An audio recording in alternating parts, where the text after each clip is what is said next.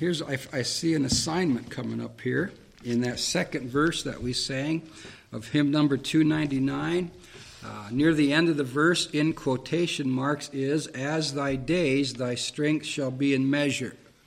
This the pledge to me he made. All right, so when it's in quotes, that means usually it's, it's either a direct scripture quote or a reference to a scripture. So see who can find what's the scripture that that promise is taken from. All right, 2, 299 there. As thy days, thy strength shall be in measure. All right, let's take our Bibles and turn to 2 Peter um, chapter 1. 2 Peter chapter 1. Oh, by the way, before we, as you're turning there, and before we get a message, been a lot of by the ways tonight. Um, got a call this afternoon from Pern, uh, Pern Shaver down North Carolina.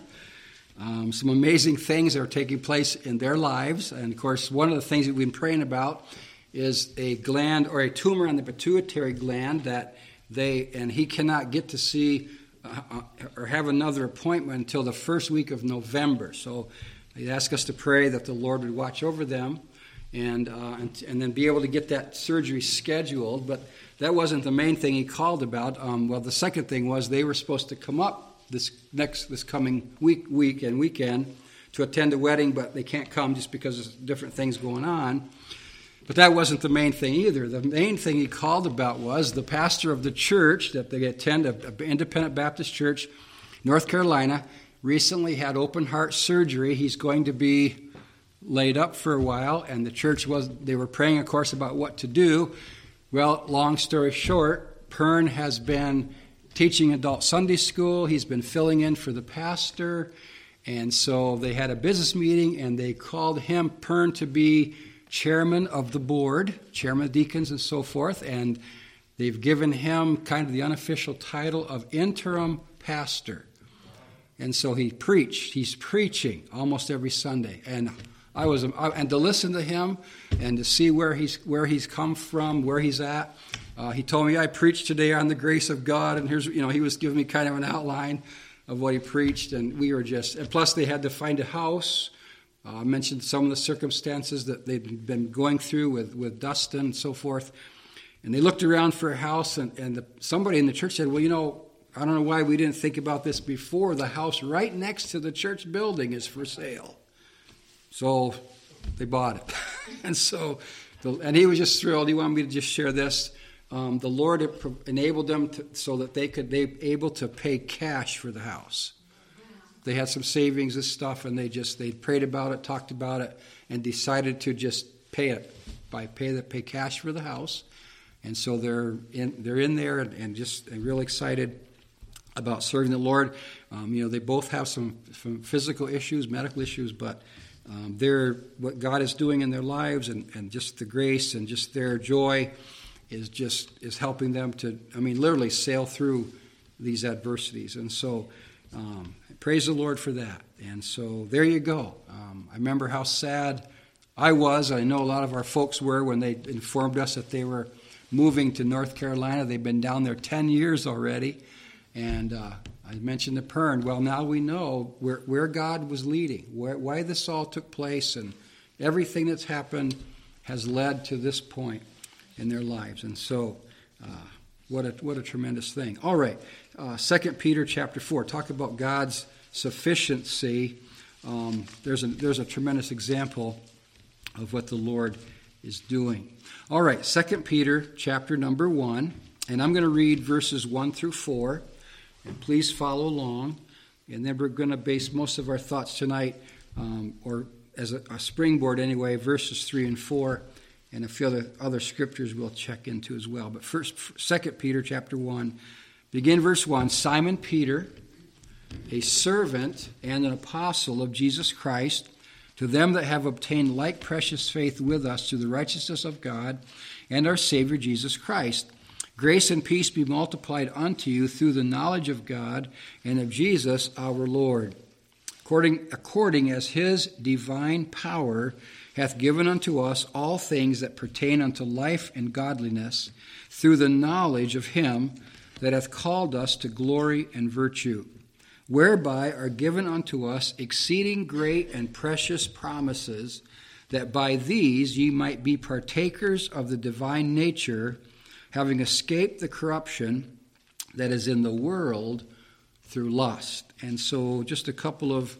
key thoughts that we want to take a look at this evening, and that is the verse 3 where it says, He's given unto us all things that pertain unto life and godliness.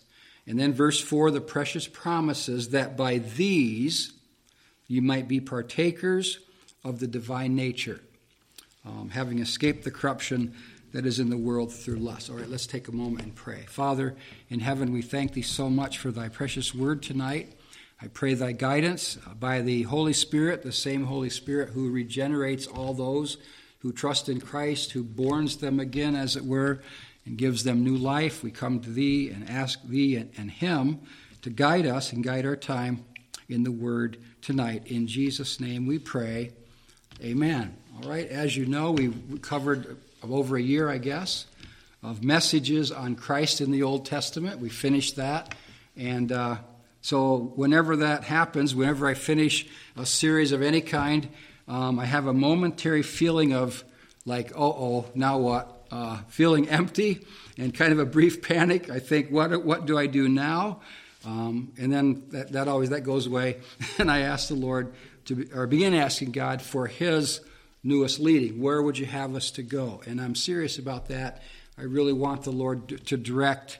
I mean, it's His word and it's His work, and and He's the one, and the Holy Spirit is the one who is our teacher, not the not the pastor, not anybody, not any human, but ultimately it's the Holy Spirit who's our teacher. So I just really do want to take us where the Lord would have us to go. So that that praying and, and wondering and asking, Lord, what do I do now?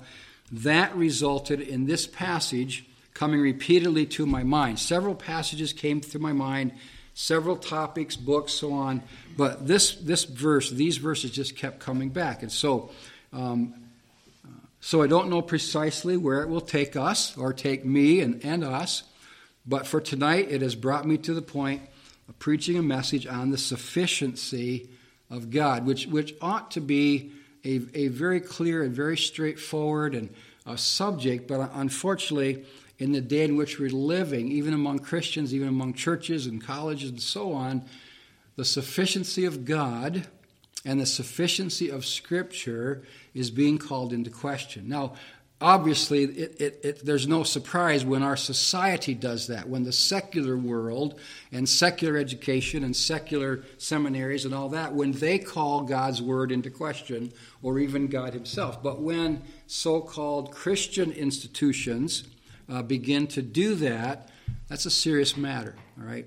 And so we, I'm hoping that we will, we will be reinforced and be able to help others to understand that yes, God's God is sufficient God's word is sufficient. All right? And, and so, hence, the opportunity, the offer I wrote in the bulletin this morning for you to bring questions, issues, things. And I gave, I think I gave some examples.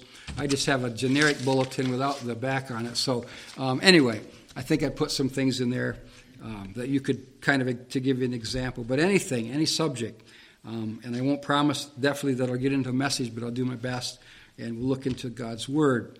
So, the f- sufficiency of God. Um, I did find this the English, our English words, sufficient and sufficiency, appear a total of nine times in the New Testament. Now, a couple times in the Old, but mostly in the New.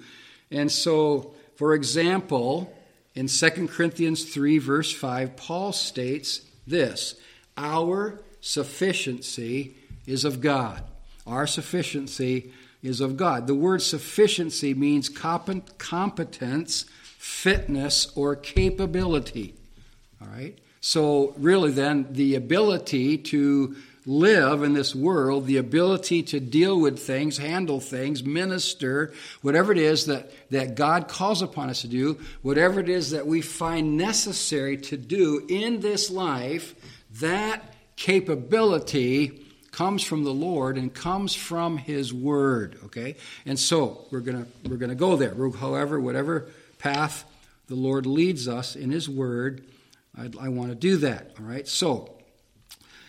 Three things tonight. Number one, and these these all should be very, very, very obvious. I'm sure. Number one is God is sufficient for salvation. Right? God is able to save. We'll put it that way. Right? God is able to save. All right. I have a few verses. Let's just take a look. There's how many dozens of verses we could look at in the New Testament, but I have three: two in the book of Romans, and one in Hebrews. And so Romans chapter one tells us this, right? Romans chapter 1.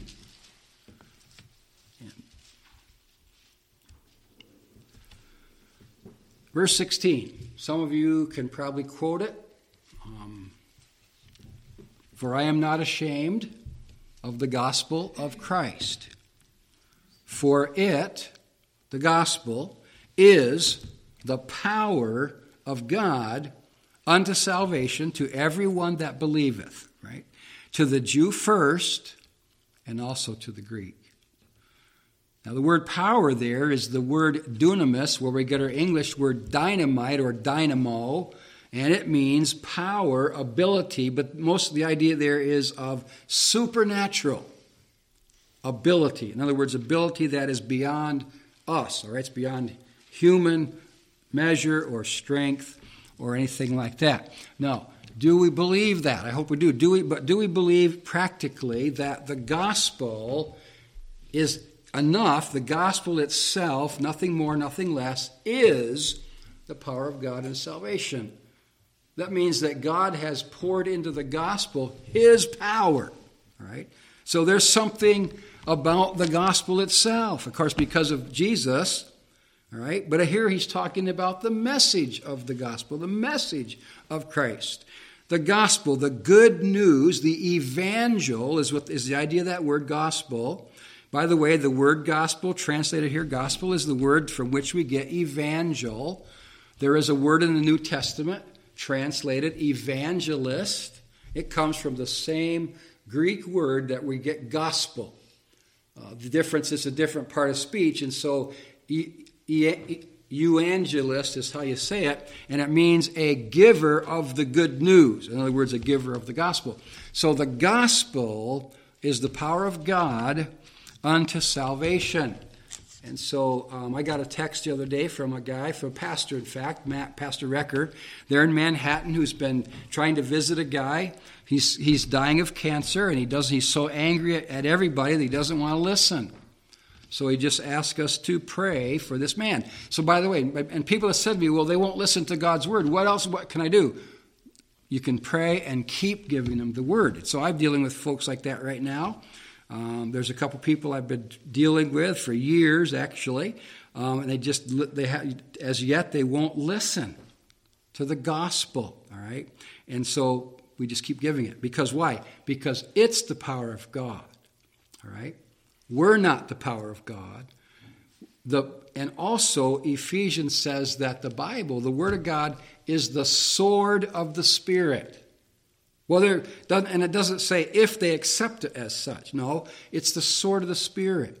And so it, it, it can work on a person's heart and mind. And so, therefore, our our concern, our burden ought to be obviously, we want to give the gospel, but if we can't do that, just a scripture, a verse of scripture to tell somebody and trust God to have that work in their mind, all right, and in their heart, and then provide hopefully another opportunity. But it's the gospel, it is the power of God. So God's sufficient. All right, Romans 10:13, a great promise. Romans 10:13 again, this is a verse that you probably know. Uh, if you if you're not don't have it memorized it by location that you'll recognize it when we read it. It says this: "For whosoever shall call upon the name of the Lord shall be saved." Right? Whosoever shall call on the name of the Lord. Now that word "call upon" is the idea of of it's a, a, a asking for rescue. It's enlisting the aid. So that that involves that word assumes the person understands that they need the Lord. And they're not going to call upon him. Verse, the next verse says, How shall they call on him in whom they have not believed? And how shall they believe on him of whom they have not heard? And how shall they hear without a preacher? And so on. All right, so it's the, it's the promises to those who call. Now, one other verse on that, Hebrews chapter 7. These again, these are probably familiar verses. Um, there's, a, there's always been a debate, it's a man made debate. People, there are some people who believe that a person can lose their salvation. Um, and really, the scripture is, is, pretty, is very clear on that. Um, if, for a person to lose their salvation, a lot of amazing things would have to happen. I mean, amazing in the bad, in the wrong way. A person to lose their salvation, the Bible says we're born again, so they'd have to become unborn. Um, um, their names are written in the book of life, they'd have to be taken out of the book of life. The Holy Spirit's in them, the Holy Spirit would have to leave. The seal's there, the seal would have to be broken. I mean, there's all kinds of things that would have to happen if a person could lose their salvation. But here's a good, here's a good verse uh, for the positive aspect on that. There, uh, Hebrews 7:25. Wherefore he, this is all about Jesus. The context is about Christ, our great high priest. Wherefore he is able also to save them to the uttermost that come unto God by him, seeing he ever liveth to make intercession for them. And so, and the word to the uttermost means completely, perfectly, absolutely. Right? Saved totally. His power. All right, that's we're kind of getting sort of like coming into the second point. The first point, God is sufficient for salvation. Second point, God is sufficient for security. All right, God is sufficient for security. And again, I'm willing to look at have us look at two references. There's several we could look at, but let's go to John t- chapter 10. Uh, John chapter 10.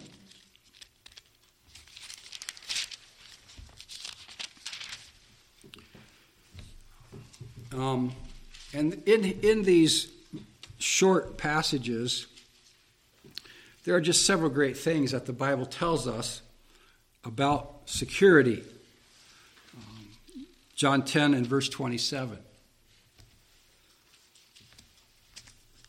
says this My sheep, Jesus said.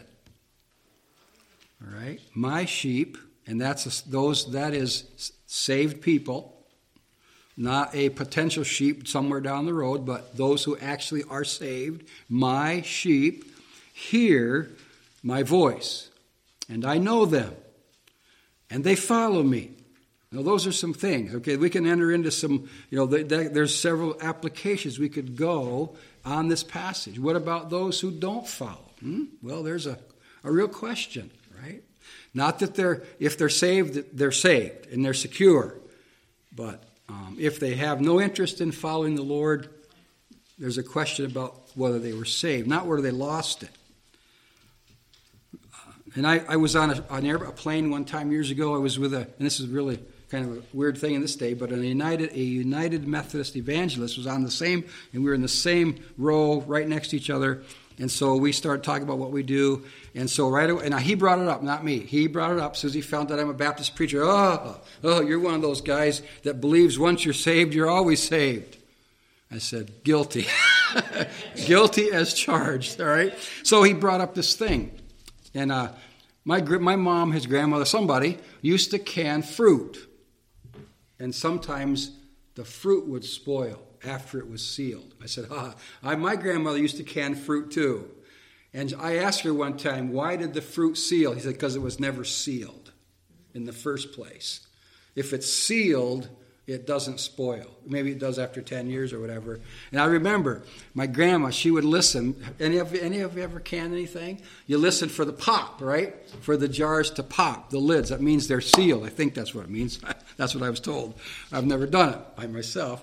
But so I just said, well, you know, uh, if a person, you know, it's not that the seal was broken, it was the fact that they were never really sealed in the first place. And so anyway, that I didn't convince him. He didn't convince me. Bruce talked about it a little bit in Sunday school day, and I tried not to be. I did. I tried not to be argumentative, uh, but just tell him the Bible. So anyway, but and I give unto them eternal life. Verse twenty-eight. I give unto them eternal life. Remember Romans chapter uh, it's a gift of God. The gift of God, 623. Gift of God. All right? I give unto them eternal life, and they shall never perish. Neither shall any man pluck them out of my hand. My Father, which gave them me, um, is greater than all, and no man is able to pluck them out of my Father's hand. I and my Father are one. And then you know what happened after that? The Jews just went nuts and they're going to kill him. But anyway, so Jesus said, let's just pretend that this pen is a believer, all right? It's you or me who've trusted Christ as Savior. Jesus said, I give it to them eternal life. They shall never perish, neither shall any man pluck them out of my hand. All right? Now, we're in Christ, you know, his hand is a lot bigger than mine. Um, and then he says, My Father, which gave them me, is greater than all, and no man is able to pluck them out of my Father's hand. We got a double, we're doubly held, the Father and the Son.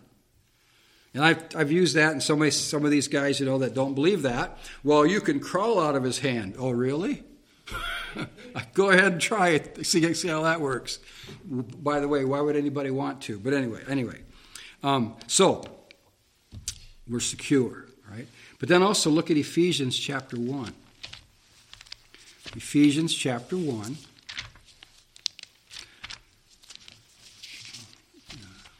And these scriptures came up. That was interesting at the couple weeks ago, the ordination uh, council for Pastor Randy Boston down there in Shickshinny.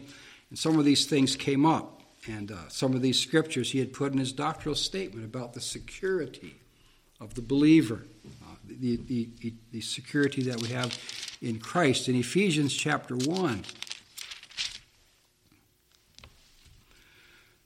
and oh, this this whole chapter, but we're going to start in verse 11. Speaking about Christ, all right, in whom, and, and clearly the context is all about the Lord Jesus. Verse 11, in whom also we have obtained an inheritance, being predestinated according to the purpose of him who worketh all things after the counsel of his own will. And predestination, whenever it's used in the, in the scripture just a couple times, it's always about what we're going to be, what God is going to make of us, all right? Rather than that some are predestined to hell, some are predestined to heaven. It's really never used that way in the scripture. But what we're going to be. Another place it talks about Romans 8 about predestinating, us to be conformed to the image of his son. In other words, the finished product, what God is doing and what he's going to produce in our life. All right, now, verse 12 that we should be to the praise of his glory who first trusted in Christ. All right? That's a good reminder of, of what we're, why we're even here. Why God leaves us in the world after he saves us. It's so that we should be to the praise of his glory. Who first trusted in Christ, in whom ye also trusted after that, ye heard the word of truth, the gospel of your salvation, in whom also after that ye believed, ye were sealed with that Holy Spirit of promise. Right? You're sealed, which is the earnest of our inheritance until the redemption of the purchased possession unto the praise of his glory. And you, the, the word earnest, we don't use that so much today. But I've read that back in the day, and we always talk about whatever then was, um, people talked about earnest money. We don't say, we don't use that term anymore. We say down payment. But back in those days, whenever, again, whenever that was, people would say, I'm giving this as earnest money. That means this is my pledge that I will pay the full amount and usually by, you know, I'll, I'll, do so much a week, so much a month, or whatever. By a certain day, I will pay in full. And so the idea here is that when we are saved, the Holy Spirit comes in to dwell in us. We're baptized by the Spirit and, and so forth, and we're sealed with the Spirit. And it also says that that is God's down payment. In other words, God is saying, This is, this is the down payment on your eternal redemption, and I'm going to finish the purchase. And it talks about that, the, the finish of the purchase possession, verse 14, which is the earnest of our inheritance, until the redemption of the purchased possession unto the praise of his glory. Now, what is that redemption? Aren't we already redeemed? Yes, we are. Romans says, Romans 8 23, to wit, the adoption, the redemption of our body. When, and that will take place at the rapture. So God, that's when the full, we're gonna we're gonna experience the fullness of our salvation. We have not experienced the fullness of our salvation yet because we're still living in a mortal body. And we still have an old nature, and we still have a body that's capable of doing sinful things. And it's not a heavenly body. It's not a body that we're going to live in for eternity in heaven. We're going to get a new body. And so the Bible calls that the redemption of the body, the actual adoption. You know what that is, right? I, um, I don't know if anybody here has adopted anything or anybody. Um, anyway, I won't get into that, except to say this. What he's referring to there about the adoption of the body, or the redemption of the body, is when the new parents, when they go to pick up the child, and that child actually goes to live in their home. Now, it's all legal and they're part of the family in writing and, and positionally, but it's not until that child leaves the orphanage or wherever he is or she is and comes to move into that family's house and lives there that the adoption is complete. And that's what the Bible compares to our being taken to heaven. We're going to go to our Father's house and we're going to, we're going to experience what has already been paid for and signed for, if you will, and guaranteed. We're going to see that, all right?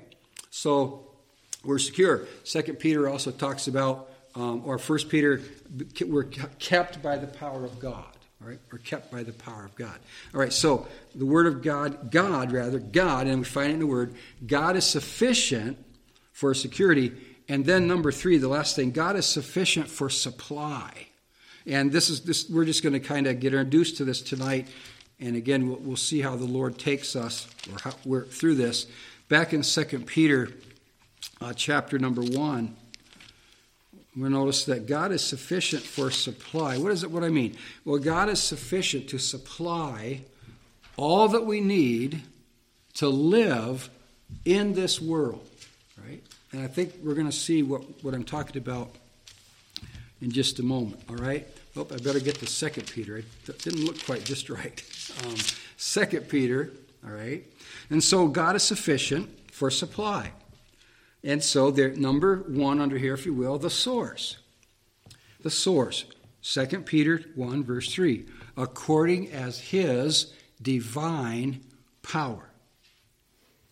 So the source, there are three sources, if you will. It's actually one source and two aspects of that. But the source is this His divine power, all right? God's supernatural power. And often in Scripture, both the Old Testament and the New Testament, the Word of God will, will use to illustrate the power of God, the creation and order and sustaining and ruling of the universe. All right? Um, and I, it's, it's really comical sometimes. I haven't done this very often, but once in a while, um, I've caught an episode, if you want to call it that, of the world's strongest men competition. And one of the things they do, they pick up these round boulders. And they could, if some, you know, they could pick up some of them like three, four hundred pounds, and they're oh, and they got this little thing, and they're on their shoulders, and I think, man, is that pathetic or what? And God holds the whole universe in his power, in his hand. Right? I've, and I'm taken back to Psalm chapter 8, where it talks about the moon and the stars. And the Bible, David calls them the work of thy fingers. All right. So, I mean, I, I know the, I mean, it's just, I mean, it's amazing. But to c- compare man and his puniness that he thinks he's really strong and compared to God, all right? And um, by the way, when you talk about somebody being a sinner and try to give them the gospel, it, it, it's good to be, be sure to remind them, you know, God's not comparing you to the drunk on the street or the murderer. He's comparing you to himself. That's what God compares us to. All have sinned, come short of the glory of God. His standard, all right? So, His power. It's His power that supplies.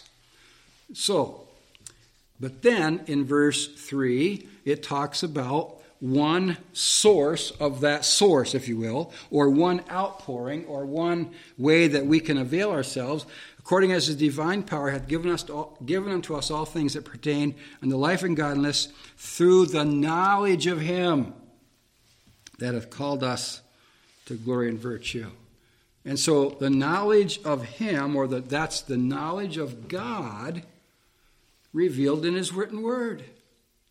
So knowledge, as we grow in grace and knowledge, 2 Peter chapter 3, verse 18 says. All right?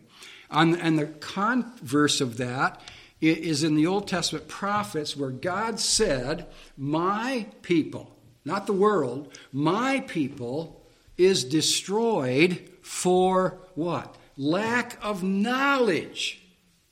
And they did it, they kind of purposely set aside the knowledge of God. But on the positive side, it is through that knowledge, God's knowledge, which He has given us in His Word, that's how we are supplied. And then it says, a third one in verse 4 whereby are given unto us exceeding great and precious promises. Exceeding, not just promises, not just precious promises, not just great and precious, but exceeding, beyond great is the idea there. Precious promises. Okay?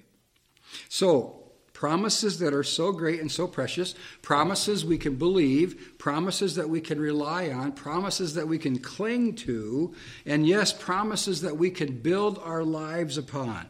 Right? This is true because God is bound by his nature and his word to keep every promise that he has made.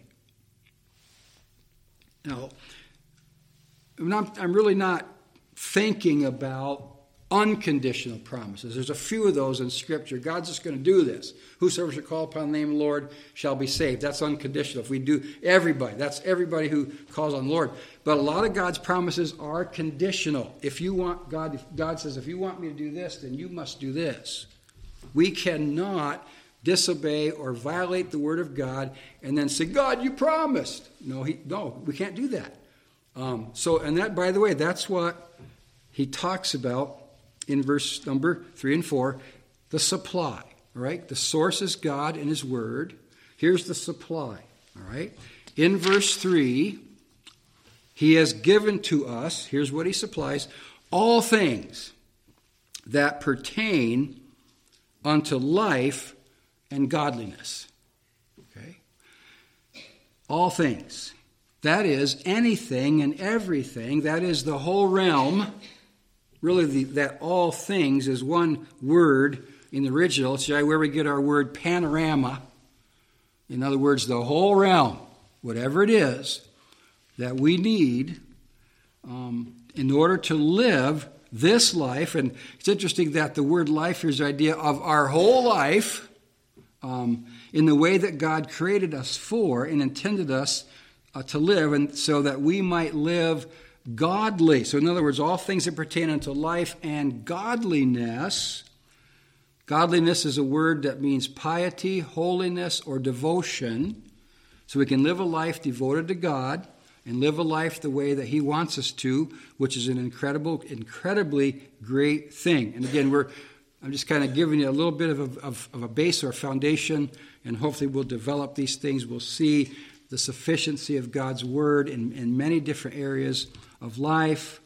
And then, secondly, the, uh, by the, the great and precious promises, see that in verse 4, that by these ye might be partakers of the divine nature, having escaped the corruption that is in the world through lust. And so, two things about, about this, these promises and the, the supply, is this. He has that we might be partakers of. And that word partake means just what it says it means to partake, to be a participant in or with. It's the idea of those who join with another in a certain activity. We're joining with God. And we're becoming a partaker, a participant in. Um, and availing ourselves of is all involved in that partakers of. What are we partakers of? The divine nature. You see that? in verse 4 the divine nature. And the divine nature simply means this the very nature or essence of God Himself. We can partake of that. How is this possible? Well, number one, God Himself dwells in us in the person of the Holy Spirit. The Bible teaches that we're indwelled. The Spirit of God lives in us. Our body is the temple of the Spirit, so on. So He dwells in us in the person of the Holy Spirit, and He's powerful. The Holy, the Holy Spirit is like God the Father and God the Son. There, he is omnipotent. He's all powerful. All right.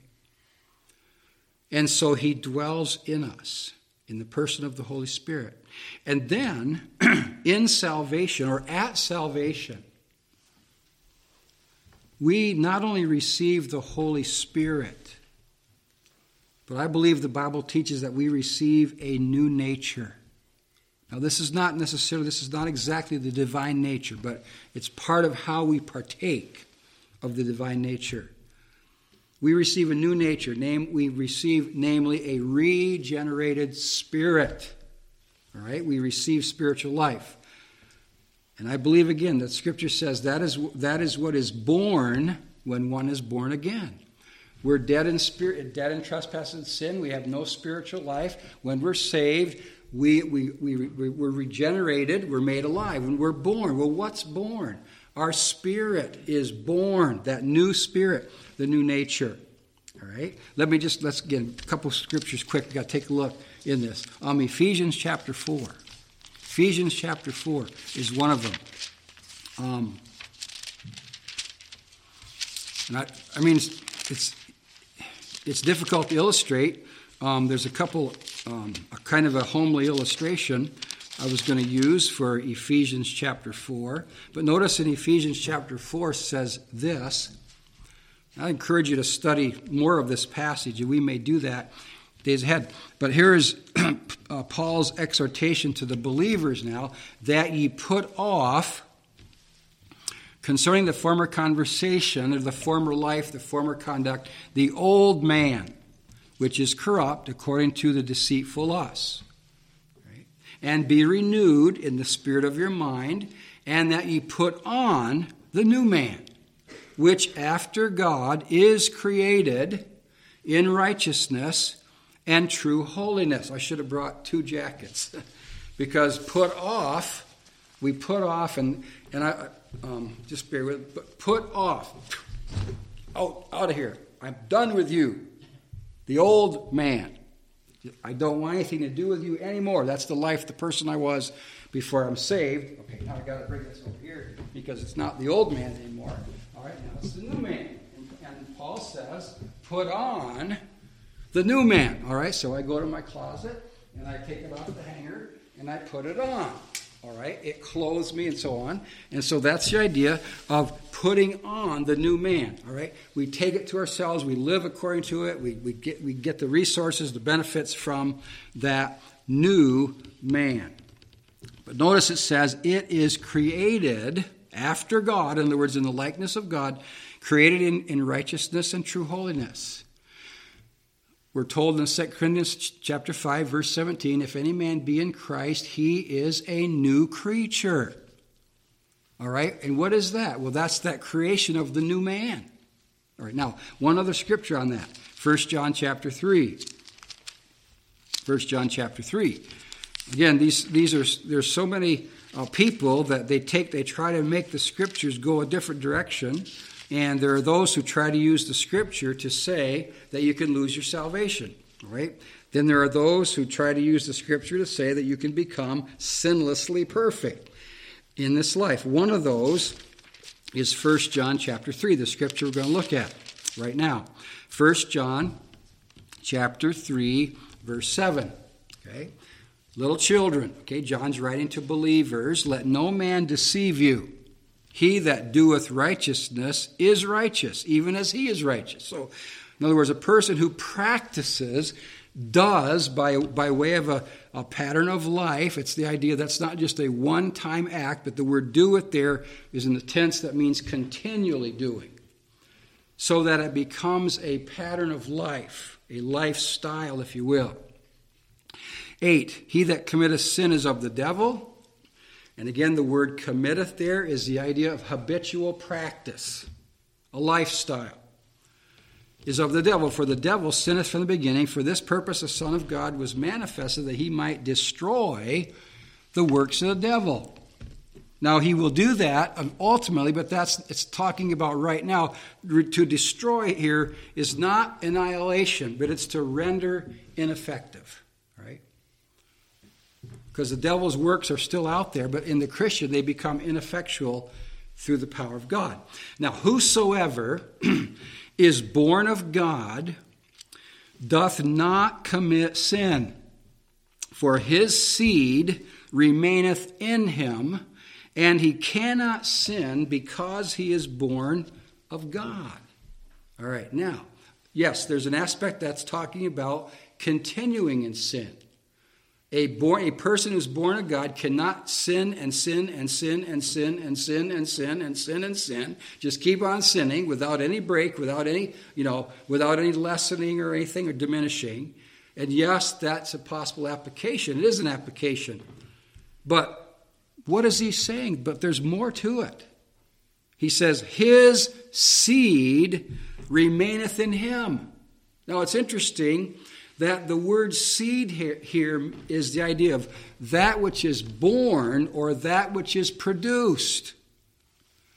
And so it could it very well be that that seed is referring to the new nature that's born of God. When we're born again, our new nature is born something that we don't have before we're saved. right? And he cannot sin. So that the, our new nature does not sin. And I believe that's biblical. All right? Our, the new man, our regenerated part, doesn't sin. Well, then what does? We obviously we know that our body sins, our old nature. Our body, led by the old nature, can sin. Right? But our new nature doesn't. right? Because the Bible says we're going to get a new body, but I don't think it says we're going to get a new spirit. Because when we're saved, our spirit is redeemed, it is regenerated. Why else would Paul say that the rapture, the adoption, is the redemption of our body? Our body is going to be changed into the same state that our spirit is. Now, our redeemed spirit, we still have a human spirit, all right? So I know it can be kind of a little bit complex, maybe, a little bit confusing. I'm trying to break it down and make it simple. There is a part of us when we're saved, we get a new nature, all right? And Paul talks about that part of him follows God, um, obeys God, the old nature doesn't, okay? Um, and then it says, having escaped the corruption is in the world through lust. In other words, God also provides for us victory over sin, allows us to escape the corruption that is in the world through lust, victory over sin. All right, and this is the last scripture, Romans chapter 6. Right, Romans chapter 6. And, and, you know, the devil does not want us to know about this. He really doesn't. He doesn't want us to grasp this. He doesn't want us to, to trust in this or live by this fact. Um, the fact is that we can overcome sin. The fact is we must overcome sin if we're going to if we're going to be true followers of the Lord Jesus. Romans 6:11 Likewise reckon ye also yourselves to be dead indeed unto sin, but alive unto God through Jesus Christ our Lord. Dead is the idea of unresponsive. Alive responsive, alive to God. Let not sin therefore reign in your mortal body, that ye should obey it in the lust thereof. Don't let it, don't let it. Neither yield ye your members, that means your, in other words, your physical body parts, as instruments of, of unrighteousness unto sin, but yield yourselves unto God as those that are alive from the dead. All right? What's that? That's that new nature. That's that born again. That part of us is alive from the dead, and your members as instruments. See, our members are not yet born again. They will, you know, that'll happen. we'll be redeemed. We get to heaven fully. But our, our, our physical body can be. In fact, our physical body is an instrument. It's either an instrument of unrighteousness or an instrument of righteousness.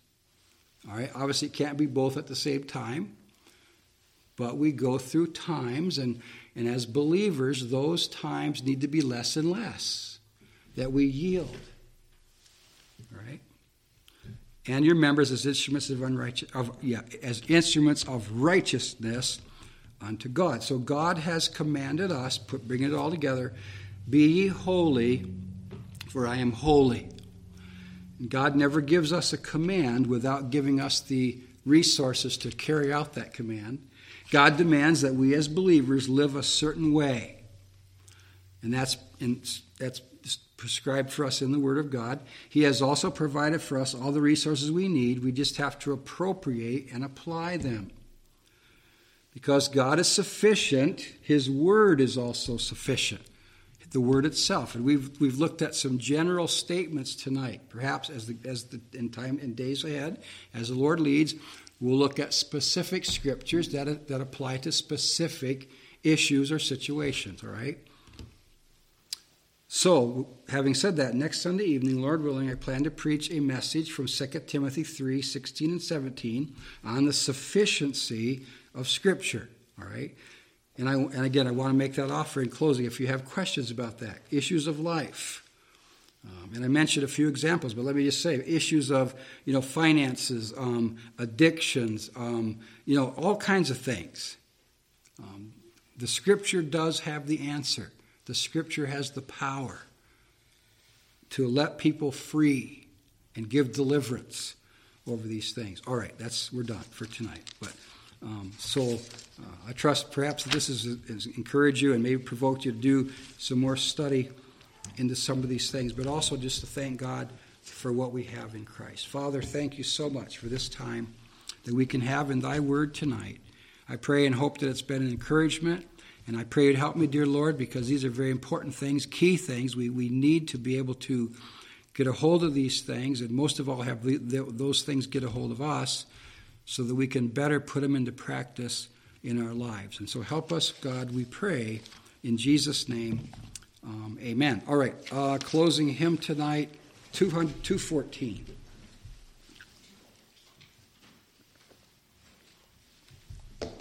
Two hundred fourteen. Please stand.